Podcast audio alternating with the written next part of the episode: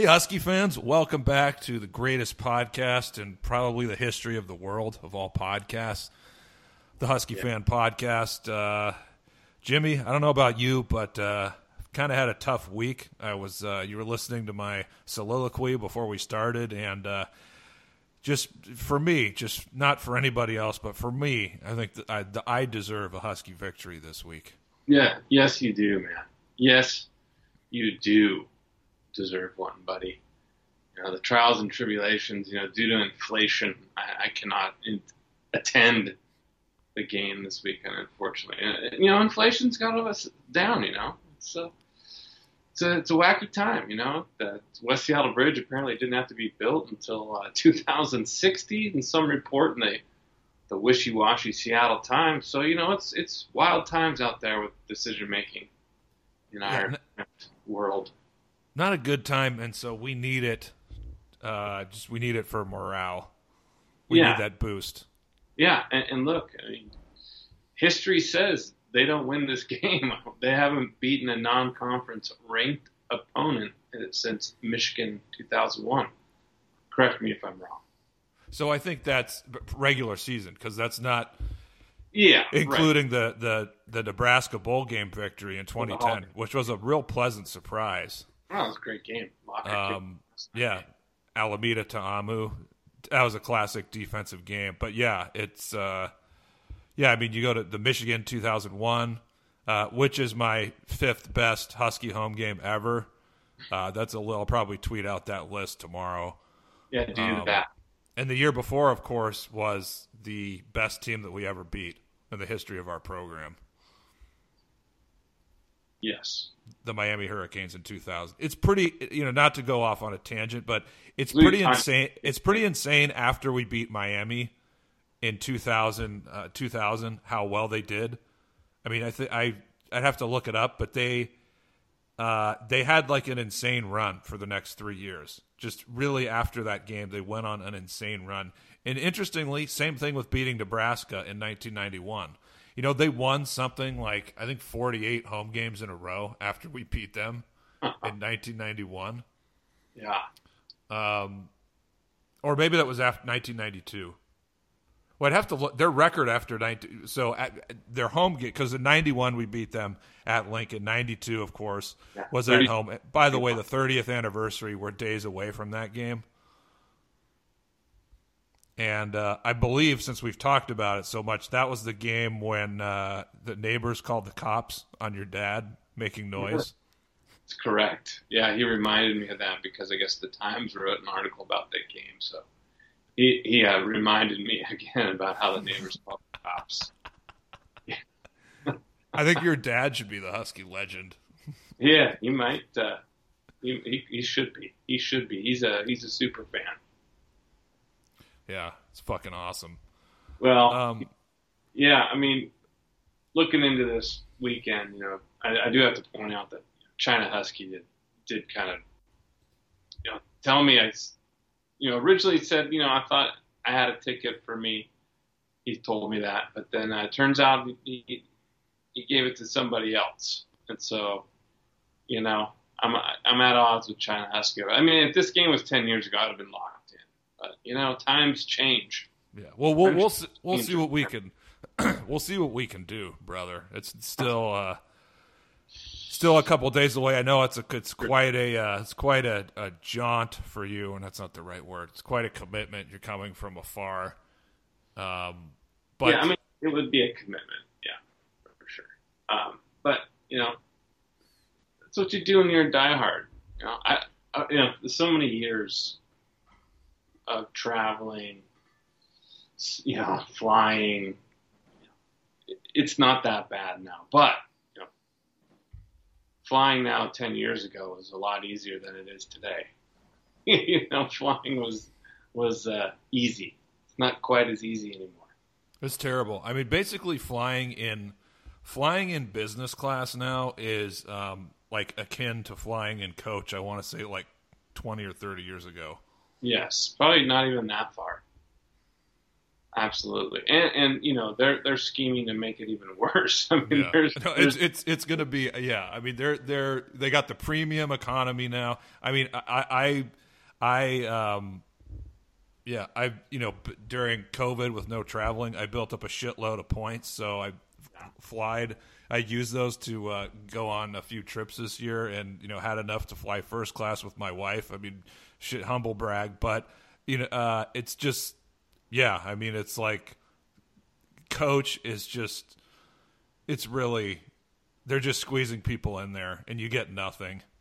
Yeah, no, pretty. You know, they've worked on designs that put everyone in a saddle, so they can just even get you in the tin can like uh, cattle. It's coming. It's coming. And even in first, even in first class, like they run out of meals too. Yeah, it's uh, flying in in this in in the Americas is is not what it used to be, buddy. Yeah, but anyway, anyway, um, circling back to um, the present day. So yeah, this game, you know, a couple things I want to mention. Um, one thing, and uh, shout out to uh, Chris or Huskies fan ninety one. I know a lot of people have blocked him. He's a very, very extremely passionate fan, but you know he, he is a really sharp guy, and I will say because I stole his line and I used it on the Discord because people are upset about the uniforms. You know, we're going to be wearing the purple chrome, and I think the last time we won in those was 2017 um, against Cal. I could be wrong. You know, we've worn those. There's been a lot of losses. However, he reminded me today. Actually, we wore those last year against Oregon, and that was and we won that game because Jimmy Lake punched a player and fired himself. So that that was a that was a de facto win, actually, if we're looking at it that way.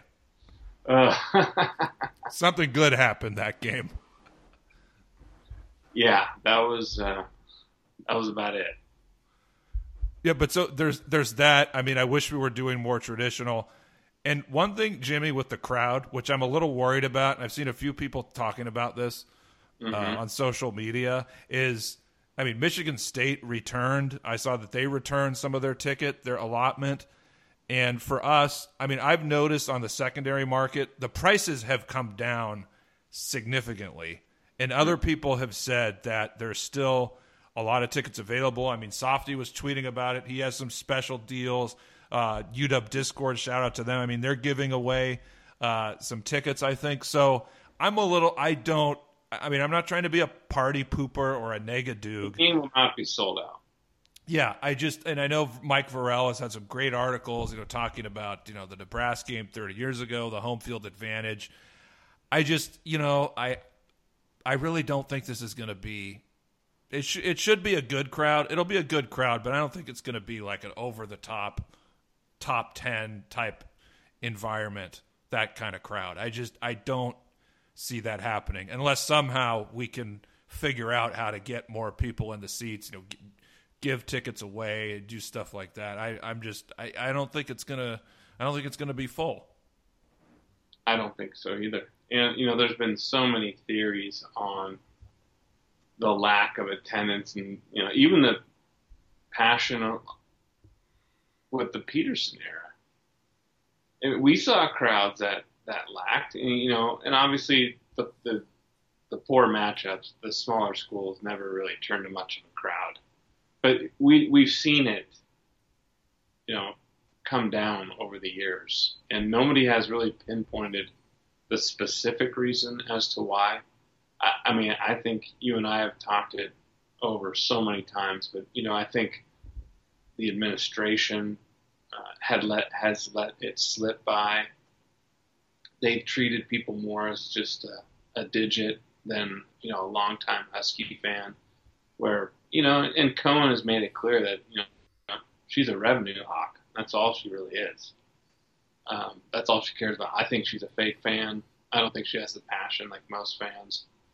Um, and you know, there's a changing culture in Seattle, and a lot of uh, people moving from other parts of the country and the world into Seattle and I think maybe some people have moved out of Seattle. I don't know, but the, the diehard fan, you go look look back, you know, 15, 20, 30 years. I mean, the crowds were insane. Now, granted, you know, the teams were phenomenal. Don James has built an amazing program, you know, there's a younger generation that saw a losing program for what, 10 years? Like, you, you know, it's like your formative years, and then when you have some money, you know, you just watched a poor product for so long. I, I don't know how that plays into it or what, but, you know, Softy going on these rants about, you know, you got to support the team. What's the deal? It's like, dude, I mean, wake up, buddy.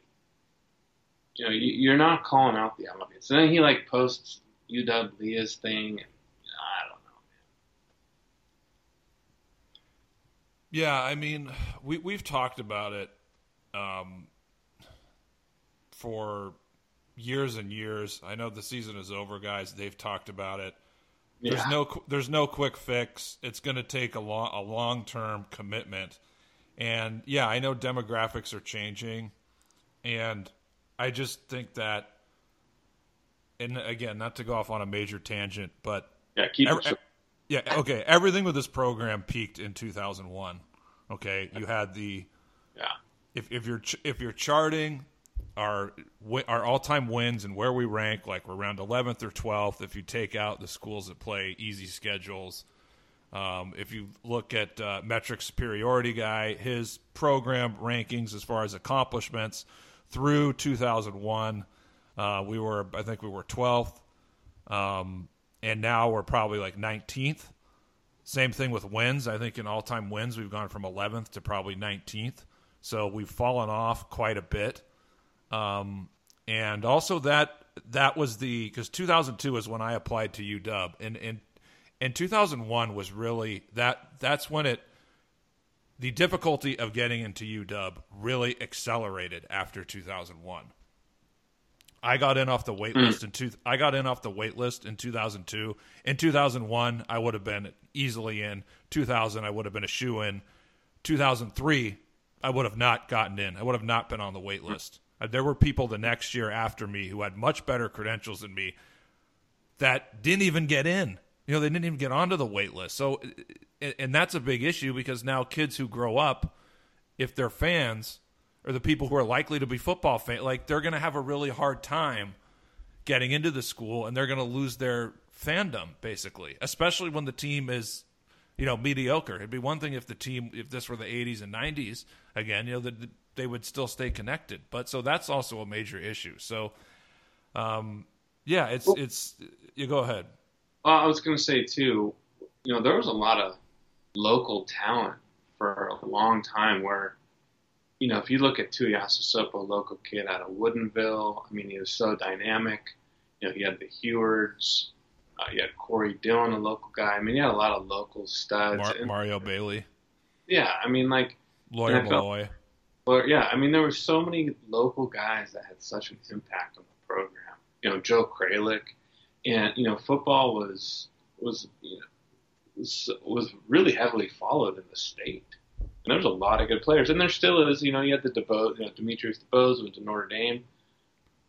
But I feel like you know maybe even high school football interest has dropped off, and you know there's been so much, you know, talk around the, the the concussion you know issue, which is an issue with football, and you know there's there's probably an element of fans that have fallen off just because you know they don't want their kids to play the sport, and naturally their interest falls off as as our kids become the focus and they got other interests and other things to do.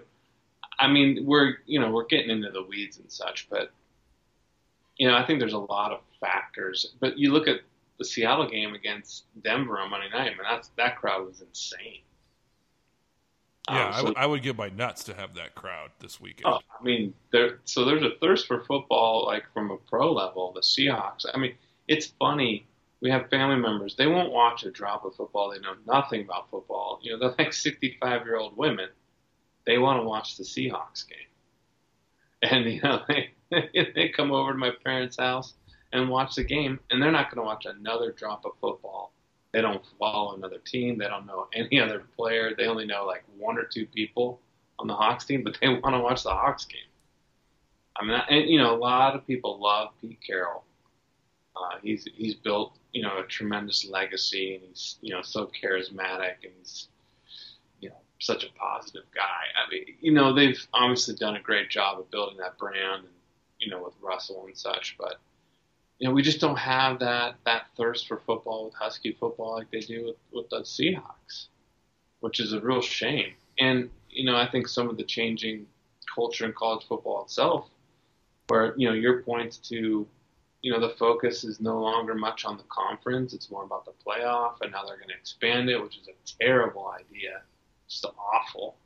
Um, so you know, your focus doesn't become as much on the conference as it is like what do you got to do to get to you know the playoff?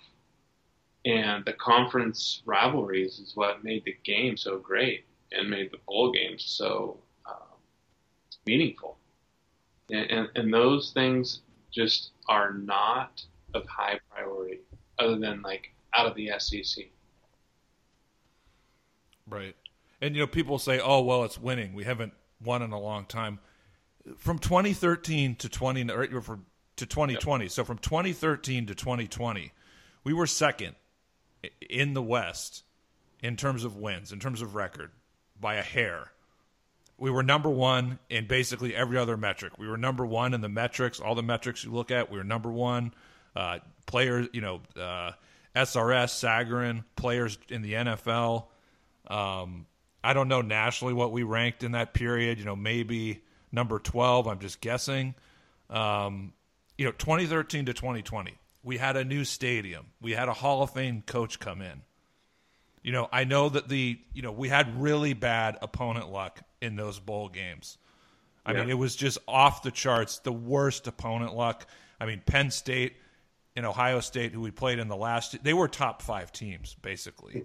I mean, we did not get, you know, Oregon in 2019 got to play Big Ten number three or number four.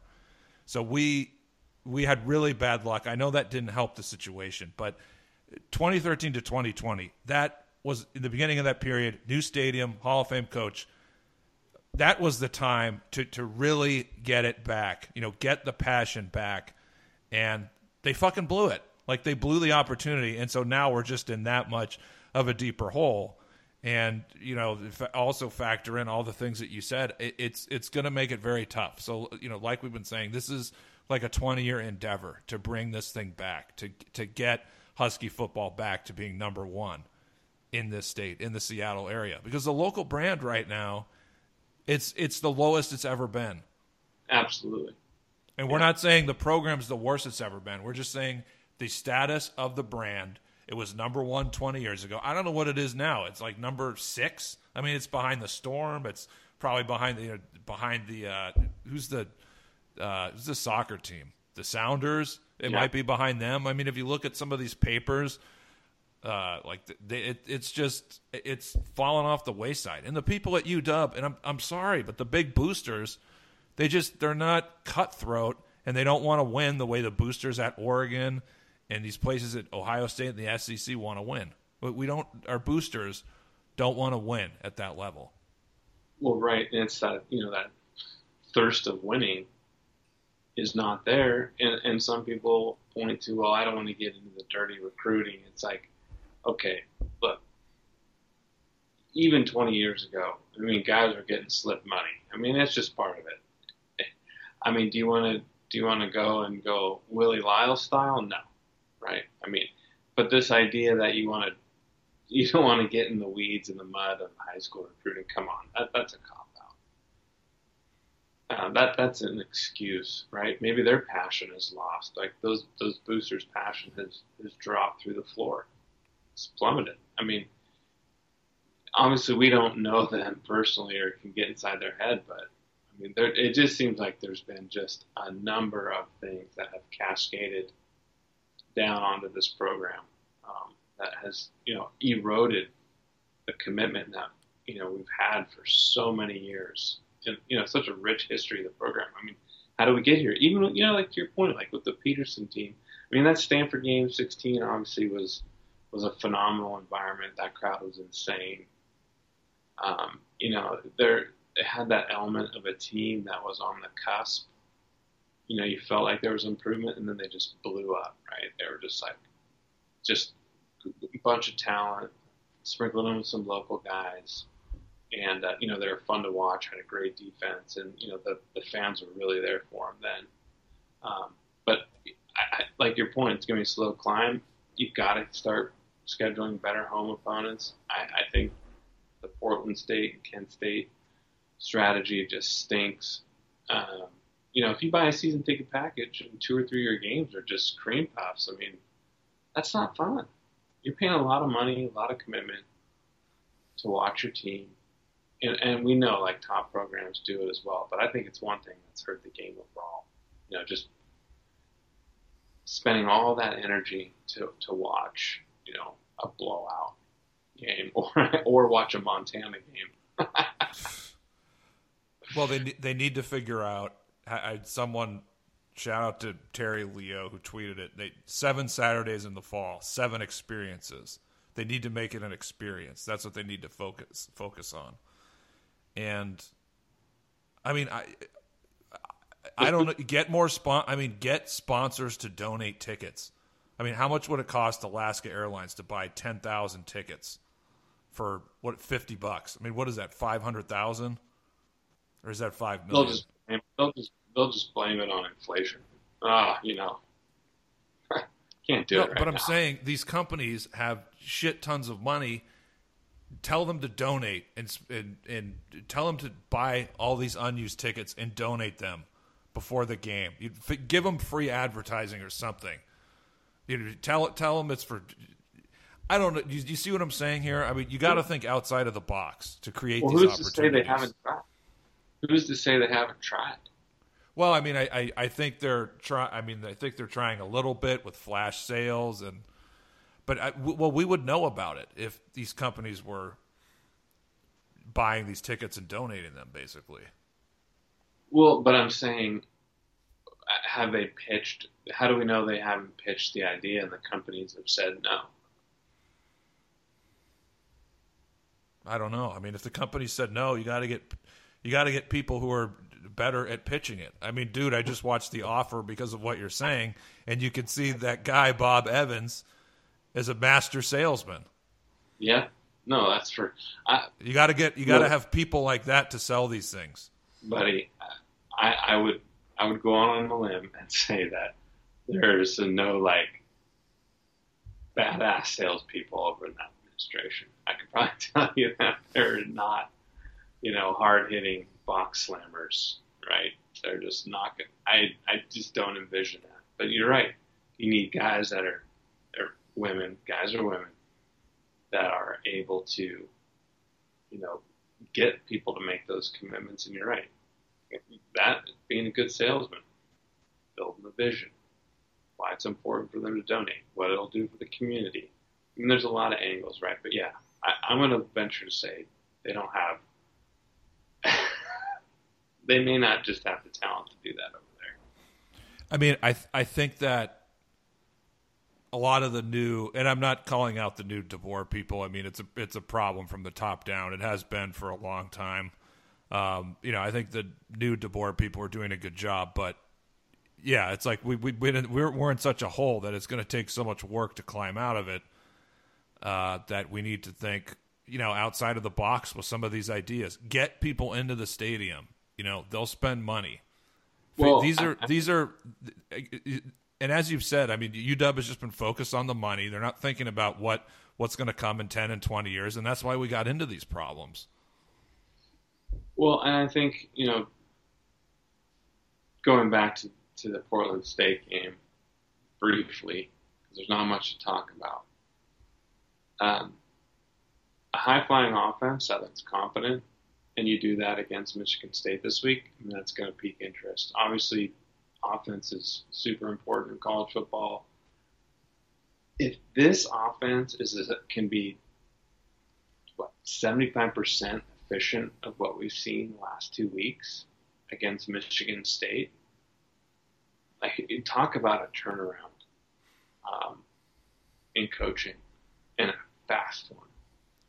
I mean, look at all the looks and different plays that they that they have shown in the last two weeks. I mean, are you are you kidding? I mean, all of these receivers that are wide open, finding space in the field, we never saw that ever.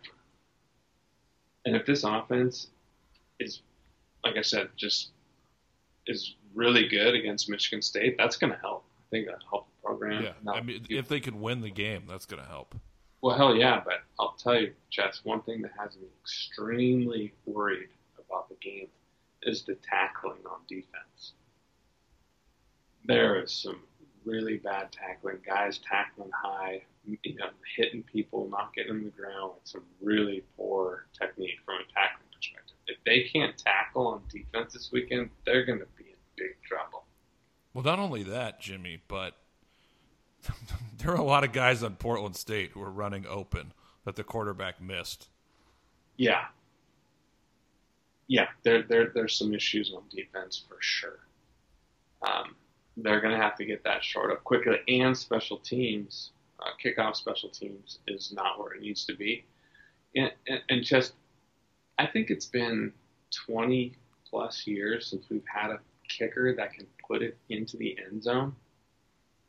Did you see that Arizona Cardinal football player who, because uh, their kicker got hurt, or was it KC? I can't remember. But it was like the four string wide receiver was kicking extra points and kickoffs, and he booted it through the end zone. Why can't anyone just kick the ball through the end zone so no one can return? Because we can't cover returns. What are we giving up? Like 30 plus yards of return on kickoff? Something, Something like that. And Michigan State, they have an All American receiver who's also kind of an all purpose guy. He's a return guy as well.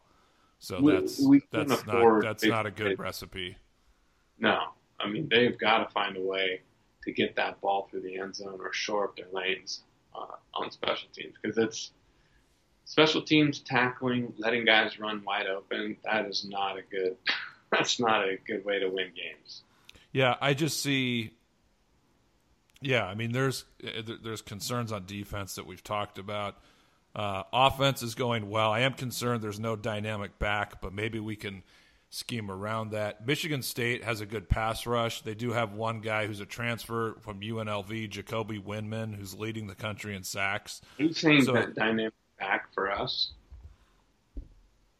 No, I'm saying we lack a dynamic running back.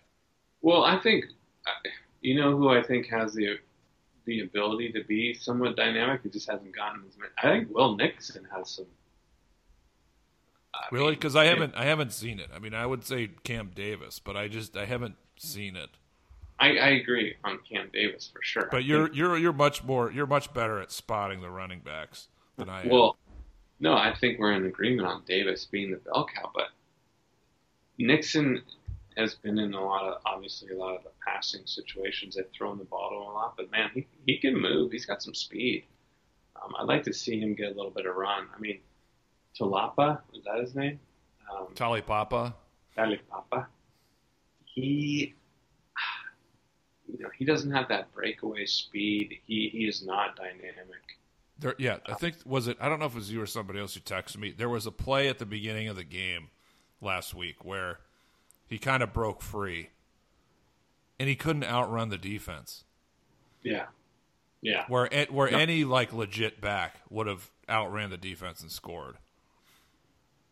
Yeah, I think there it'll be it'll be very interesting to see uh, their rotation at running back this weekend. We yeah, we I you go ahead. No, I mean they're going to need plays obviously out of the backfield. I think the the key for running back for me will be someone who can pick up the pass rush. Sure. Because we're not going to be able to run the ball on these guys. It's well, it, it, that's going to be. I'm just thinking that's going to be the situation with a lot of, not a lot of, but you know, the the teams with good defenses. It's going to be really hard for us to run on them unless we're just gashing them through the air. Well, the run game has not improved over the last two years. It's it's still where it was. If you if you're forced to be one dimensional, which you never want to be, I would say this offense is like the only offense that I've seen that. I mean, obviously they're going to have right. a huge upgrade in talent they're going to face, but if you're going to be one dimensional, I think you want Penix throwing the ball to the guys that they have at receiver, and you know if Culp makes you know, Culp will make the tough catch. He'll just drop the easy ones. Um, you know, I think there's an opportunity where you know, this offense could could could survive being one dimensional. We don't want to see that.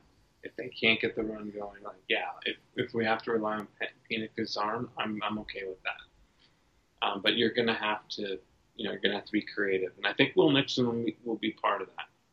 I think he's got a chance to be part of that. And you know what's interesting is that you know they mentioned that Sam Adams was going to get run, and he hasn't even sniffed the field. Has he even been on the field?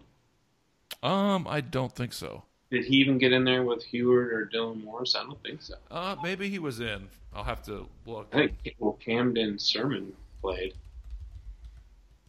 Yeah. I, I didn't watch closely enough, but it's interesting that you know they were really high on him, and he hasn't played at all. Yeah, and I I think getting back to the defense, I just think this is we kind of look like we could be a boom bust team this year. What I mean is with respect to our pass rush, because you've talked about the problems with tackling. I yeah. mentioned um, I mentioned you know giving up or guys running free in the secondary for Portland State. Well, not free, but open. Listen, real quick. Yes. Just there, there was one play where four players tackled the guy, and he didn't go down. Like two of the guys hit him high, they just he just bounced right off of them. Four guys, four missed tackles on one guy from Portland State. I was looking at, and I'm like, that is not good. That is uh, extremely worrisome. Uh, can you fix tackling in a week? I don't know. I don't think so. But they better get better at tackling fast. Yeah. How frustrating will it be if you just see missed tackle after missed tackle by the defense? Maybe they're in position, they don't make the tackle. That's you know that's how you lose. Extend what drive. I, what I mean is they the the pass so the pass rush. That's why we're I think going to be a boom bust team because if we have a really good pass rush that's constantly getting home that mitigates the other concerns on defense.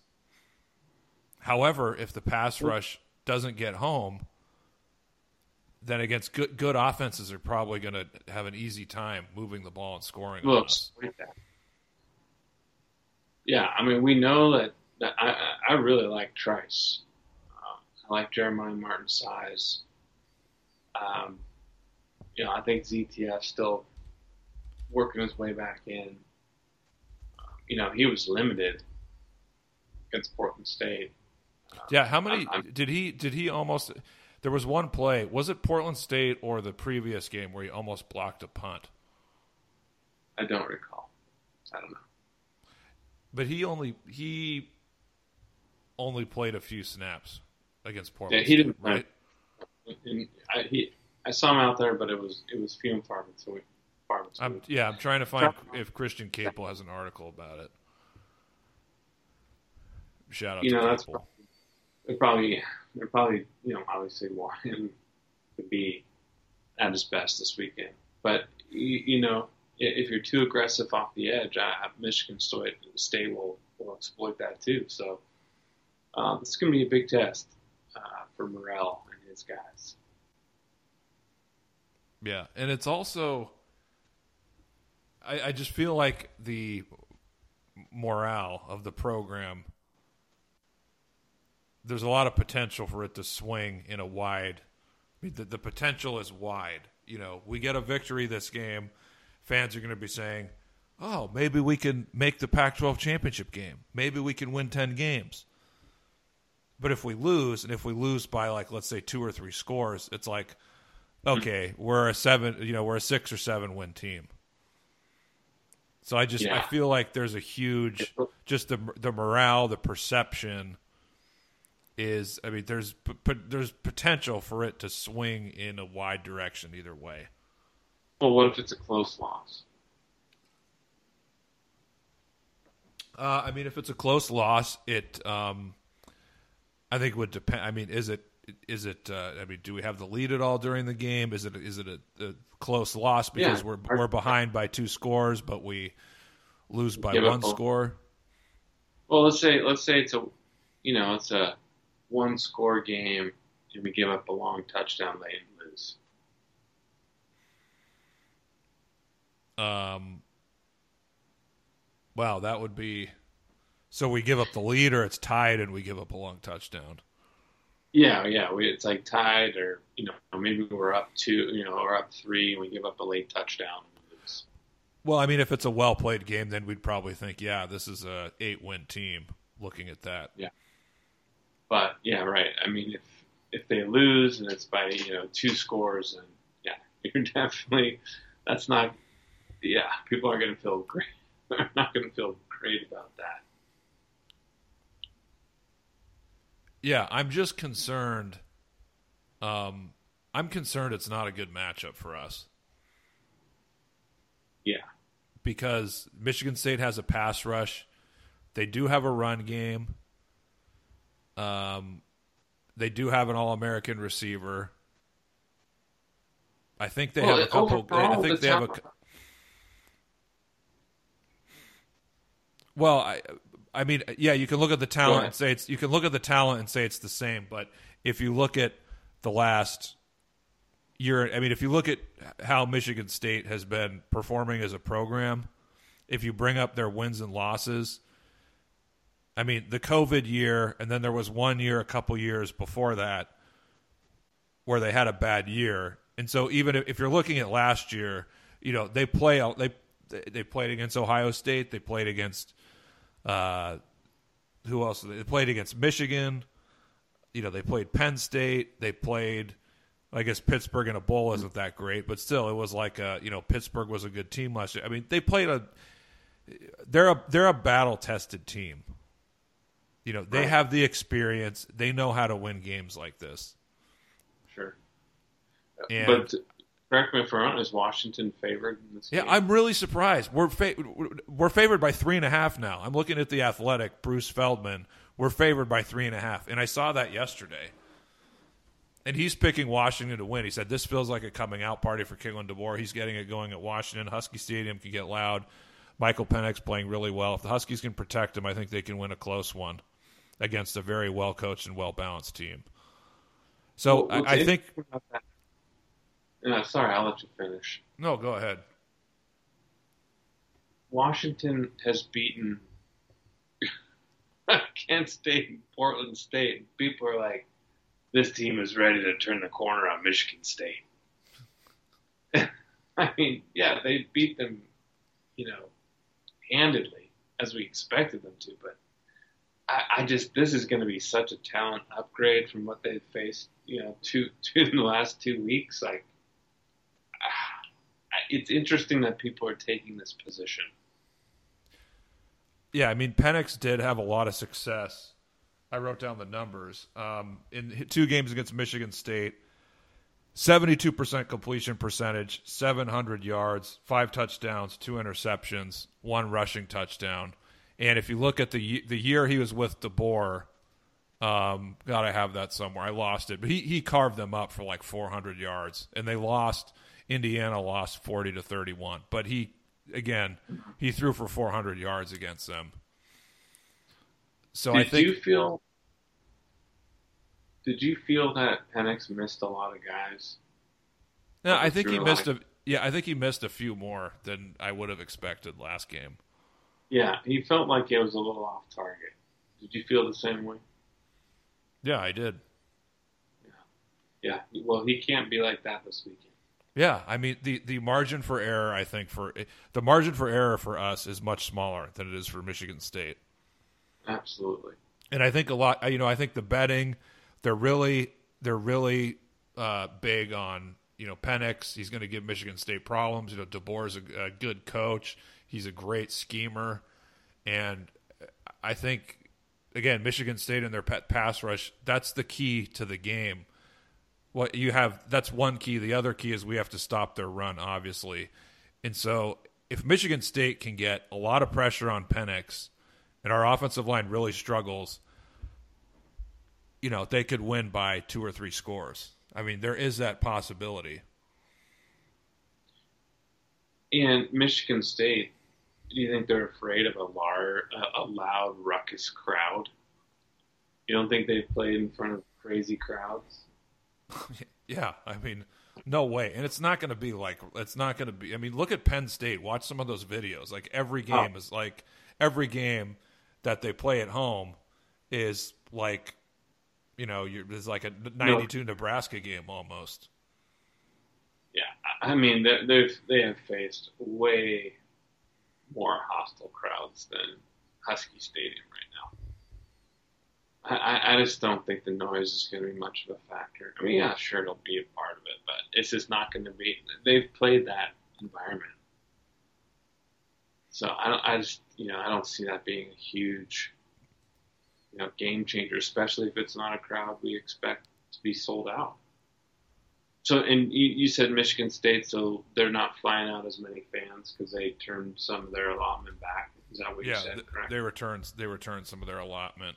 But I mean, I, I have heard here and there they do have a pretty good alumni base in the West.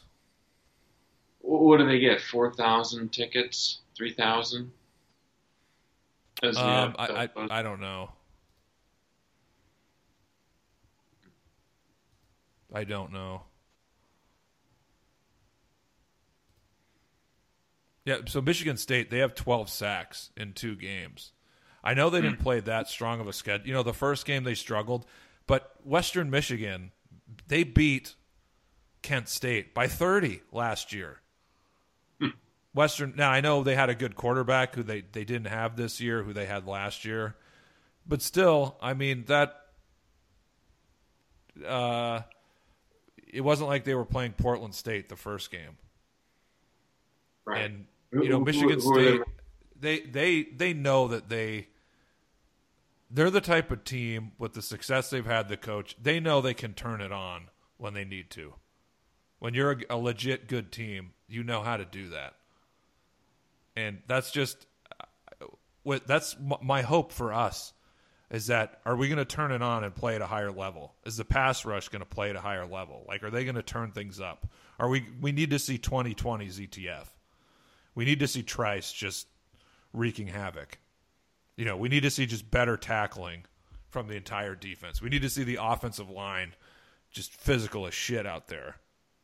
I mean, I know I'm like master of the obvious with all these things, but you know, the emotion, the crowd can hopefully fuel all these guys to play at the height of what they're capable of.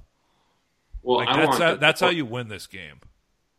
I want DeBoer having them feel that way. And I feel like he has that element. I feel like, you know, he will have these guys up, right? They they need to play their best football, obviously. Uh, and I, I feel like DeBoer is going to have them ready to do so because, I mean, look, you compare the last two years to what we've seen the last two weeks.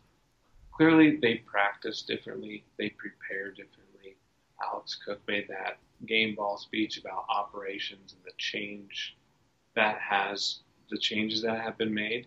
Like, if you're running a tight ship and your players recognize the change in the culture and how things are run, and there's like a clear impact on the team in that perspective, that's just going to result in greater confidence and buy in to your coach because I feel like that certainly has happened.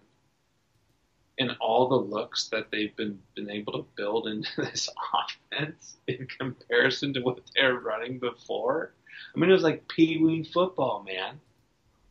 so, I I think there's certainly buy-in with this team, and it's clearly like they're just they're better coached. Now, the tackling component is a concern.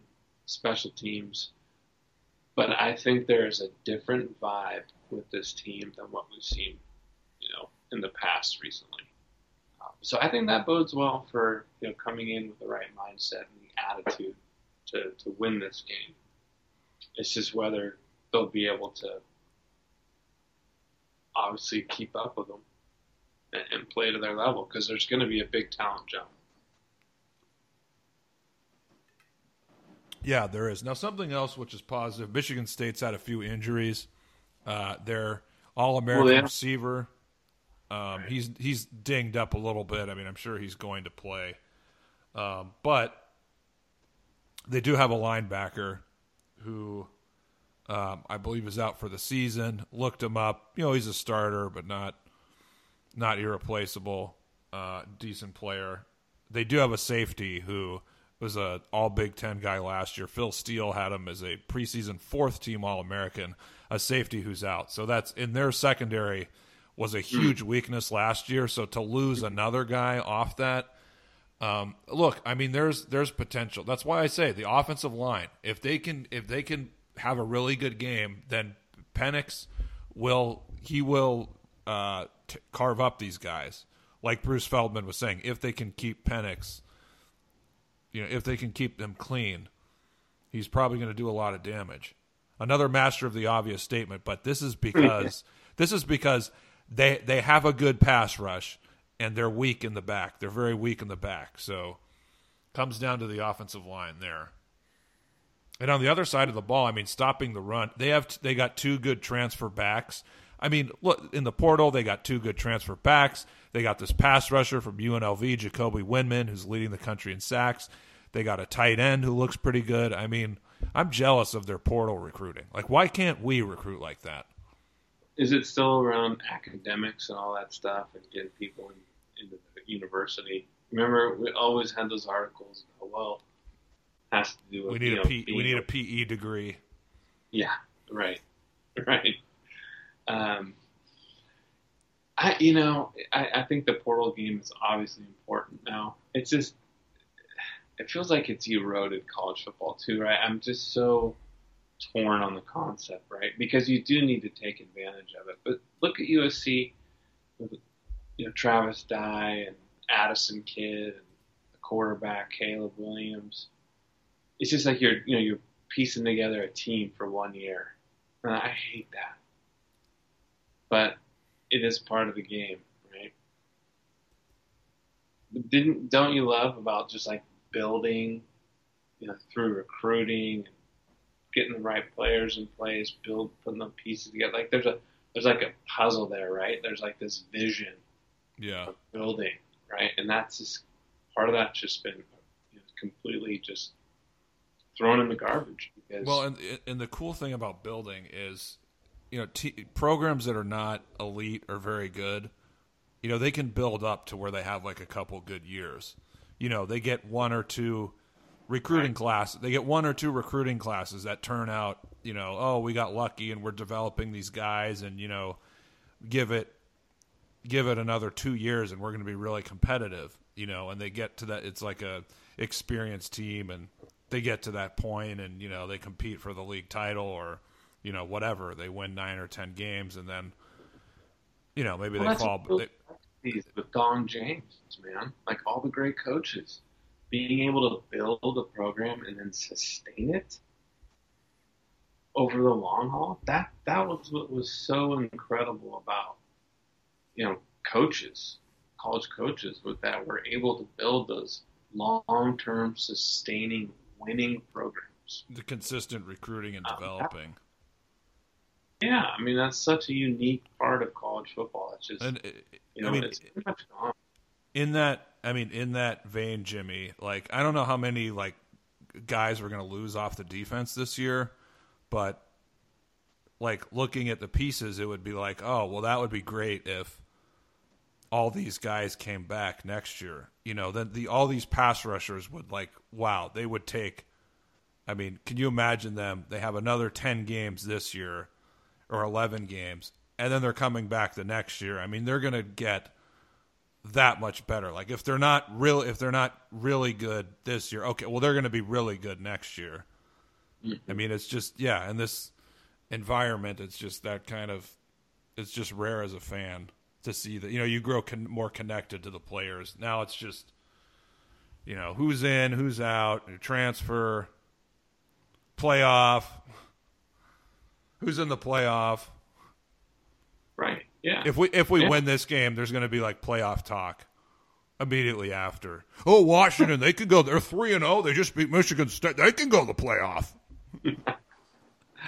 Yeah, I mean, again, that's just you know, it's it's just eroded tradition and history, and you know, you just don't have the NFL, right? I mean, there's obviously an element of building a, a, winning organization and such, but you know, you got free agency and you know, you, you make top heavy rosters to pay a quarterback and then you sacrifice. I mean, look at. I'm not saying Aaron Rodgers isn't going to be good this year at Green Bay, but look, he lost Davante Adams. And the offense looks, you know, terrible. I don't even know. He didn't even throw a touchdown. I know one guy dropped a bomb, but you know, the point being, like, with the NFL, right? You got to pay a guy, and the rest of the team suffers in some way, or they take a cap hit. Like that's this what I loved about college football was looking, you know, building that long term vision. You know, look at look at Mike Price, right? Like he he was an average to mediocre coach at Washington State. Then you know he goes on that run. He gets offered the you know has some success, and Alabama offers him, and they meet him like, oh, we got to get this guy out and set him up. but you know, nice like, tangent. yeah, but you know, like if you're a Coug fan, you watch shitty football for all you know all those years on, but then you get that amazing run. I mean, that's like you look back and like those were epic times as being a fan for the Cougs. Right? You got to witness really good football and then lose to Washington four years in a row with Gesser. But uh, but you know what I mean? Like you're always going to remember that run as a Coug fan Yeah. You know, I just it's very unique, and it's it's it's a, it's a shame that you know it's one thing that'll nothing's protected anymore. No, yeah, I mean the great regular season games, they're they don't mean anything. I mean, right? You know, the 2016 beating Stanford, like, um, you know, 2016 like beating Utah, even though we were a way better team, and we almost lost that game you know, we lose that game, we don't go to the playoff. Like all those regular season games are special because right. it, you know it led to us making the, you know same about 2018. I mean, even those games at the end of the season, like you know, going to the Rose Bowl. I remember, you know, we were playing like shit and we lost to Cal, and I remember like I was texting with Coker and I was like, this game it doesn't mean anything. Like uh, you know, because we have to beat Stanford. We have to beat Stanford and Wazoo. That game doesn't mean anything. We have to beat Stanford and Wazoo. We can still go to the Rose Bowl. And then, you know, I remember taking some pictures with my friends at tailgating before those games, you know, and what it led to. Mm-hmm. I mean, you, now, it, it, and like, here's another, like, I, I tweeted this. Okay, November 1997, you had Michigan was number four playing against number three Penn State. A Keith Jackson with the intro he says the Big Ten title, the Rose Bowl, and the national championship, and even the Heisman Trophy are all on the line in this game. Like, can you fucking believe that? Like, how much is on? That's you know, Andrew talks about you know high leverage moments in college football. I mean, that's an extreme high leverage moment. You know, everything is on the fucking line in that one game. That's what makes college football great. Regular season games like that, you know, the stadium's packed Every fucking thing is on the. You know, now it's playoff, playoff. Oh, expanded play. It doesn't matter. I mean, uh, does you know? Oh well, there's going to be more more games are going to be more important to try and figure out who's going to be the number you know nine seed or the number eleven seed playing against the number three seed, and you know December they're going to be playing against Michigan in five degrees on the campus, and then you know the next the week after that. I mean, this just just it's it's going to be fucking awful. I mean, I'm I'm sorry, but like that's why I'm pumped for the game this weekend to come back. I mean, I was a shitty segue, but I feel like this is like one of the last like pure old school college football games. You know, intersectional matchup September. You know, a big game to start the season. I just that that's why I've been pining for this game. You know, over the last couple months. That it's just, and I really fucking hope, excuse my French, that we can fill up the stadium and give these players. I mean, the, these guys on the team, you know, the coaches, DeBoer, that's what they've heard about. They see all this stuff about, oh, the Nebraska game, you know, 1992, the USC game, 1990, 2016, Stanford, you know, oh, the, the, the cameras are shaking, you know, and, and these, you know, and these guys have to do these promos to get fans to come in. And then, you know, the first the, the game last week. They're looking up at the stadium and they must be thinking this is like a fucking high school crowd. Yeah. No. Yeah. No. Horrifying. No. Yeah. That that can't. That can't be the case. No. Well, we know it's not going to be that poor, right? I mean, it oh, won't yeah, be like that. No, I, don't I want to see gaps, right? the gaping holes. Yeah, I on a scale of one to ten, um, if you're looking at um, 10 for the crowd, if 10 is, or let's just say, you know, 10 is like the top three games of all time, which are probably Miami 2000, uh, USC 1990, Nebraska 92. That would be a 10 on a scale of 1 to 10. Yeah. I'd put the 2016 Stanford game at a 9, the Michigan 2001 game at a 9. I mean, you can find these games on YouTube. Go and look them up. You can hear the crowd, like how loud it is and it's it's constant throughout the broadcast. Now I don't know, I don't know what a seven or eight would be on the scale, but that would I mean realistically that's my hope. I mean hopefully we can get this crowd to be like an eight.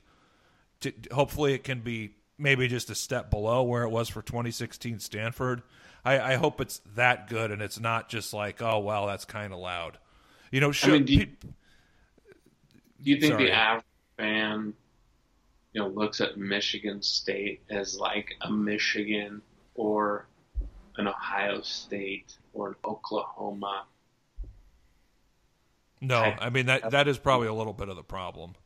Yeah, I mean it's if you're if you're a, a dialed in college football fan, you understand college football, you know the landscape. Like, yeah, okay, Michigan State, that's a good game. But if you're like the avid fan, you want to go to a fun game, it doesn't have like the marquee, you know, LSU, Ohio State, Notre Dame, Michigan type of vibe to it, right? But it's still obviously Michigan State. You know, they're good. We know they're good, yeah. but it doesn't have like that blue blood type yeah. of marquee matchup. I mean, do you remember the LSU, the, the first game for Sark, the LSU 2009? I mean, oh, yeah. that was a, that was a night game. I mean, that crowd was amazing. Yeah, oh, it was a great environment, great game too. I mean, you know, the effort, you know, the the way they played that game, right? Like all yeah. those. They were trying. Yeah, they were trying so hard. Yeah, no. And then Les game. Miles yeah. was like, after the game, he was like, "How the fuck did that team not win a game last year?"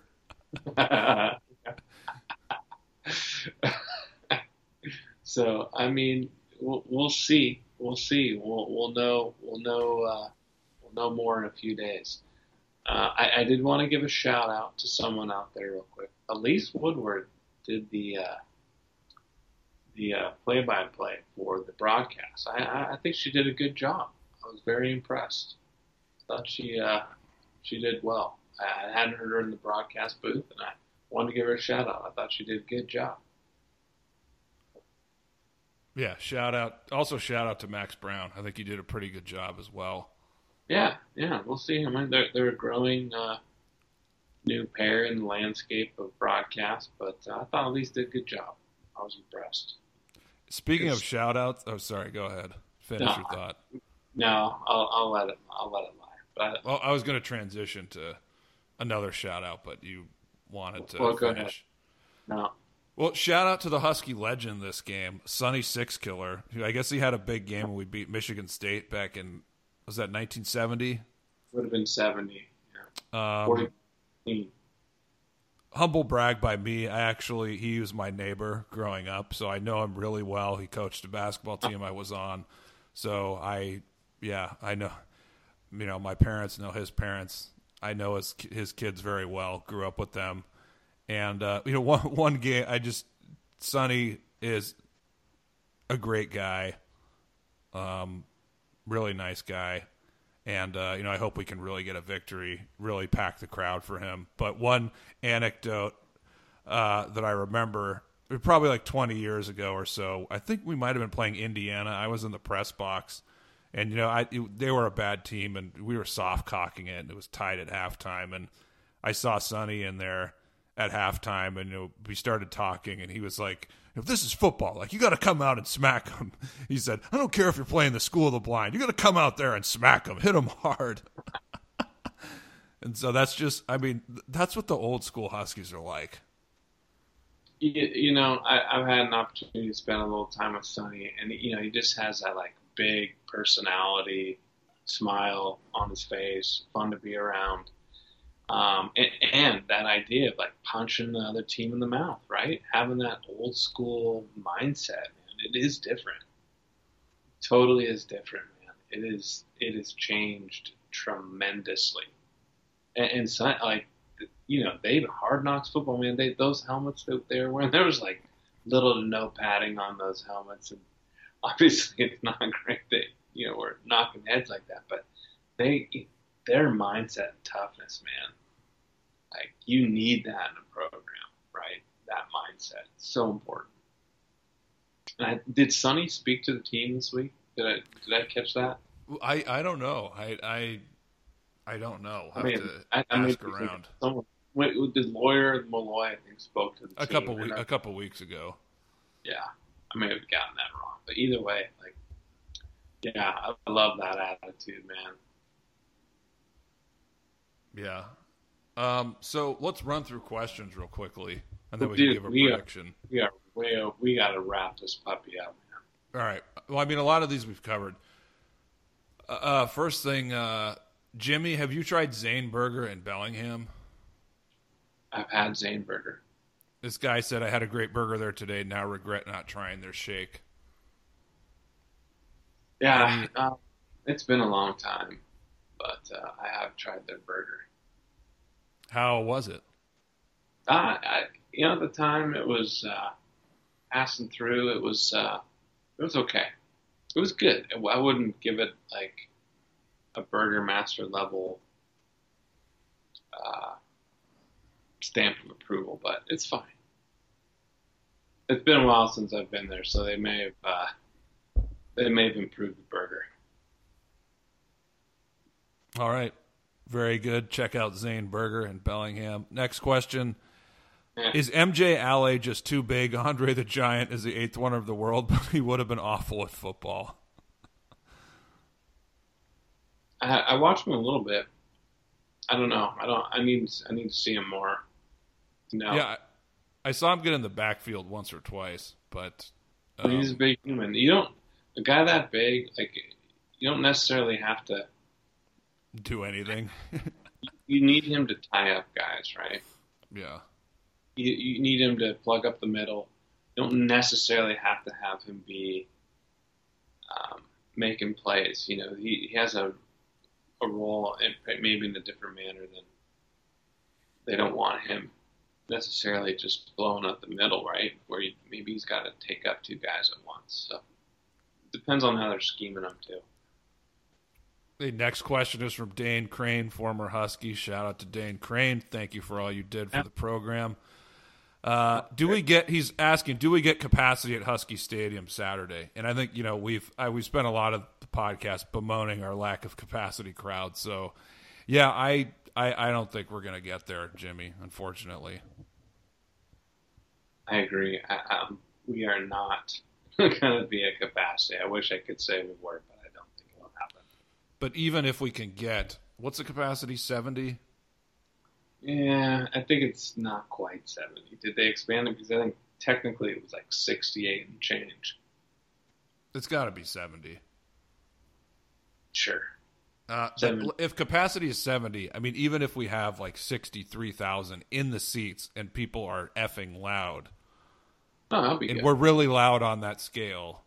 And like you said, if you're watching it on TV, you know, you don't want to see huge gaps you know, you just you want to see purple everywhere and maybe a few tiny gaps up in the rafters. Yeah, yeah you just don't want big, huge gaps, right, in the stadium.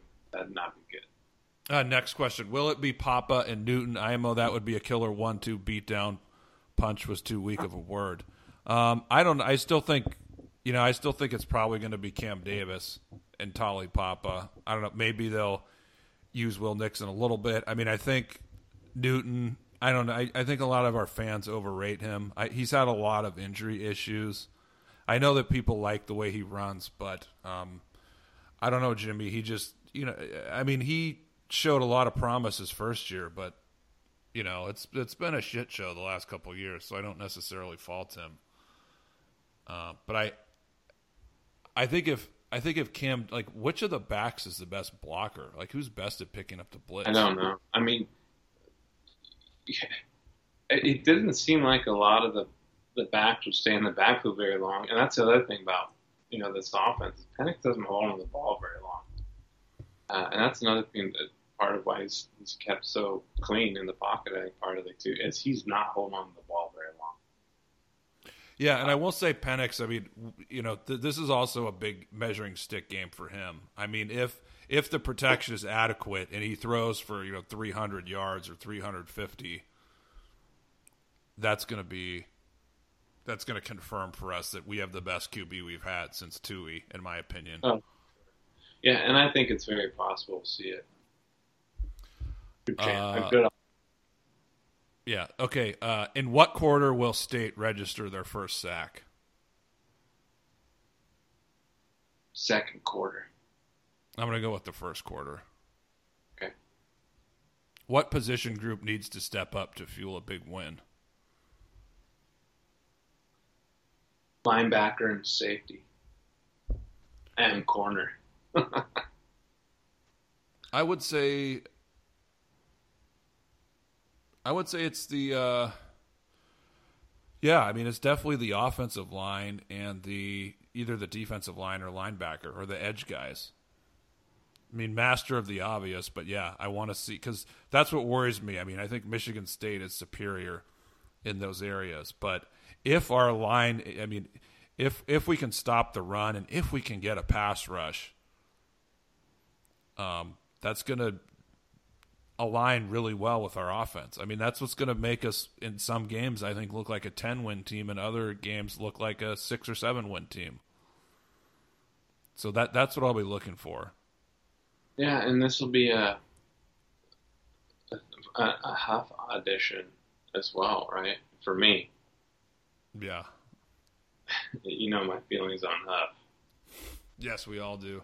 Okay, now, where do you think UW is ranked if they win? Top 20, top 25? Where is UW ranked if they win by 14 plus? Top 15 to 20?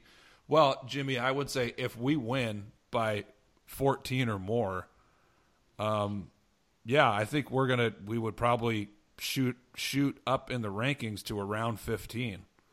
If yeah, we, I would say 15 to 19.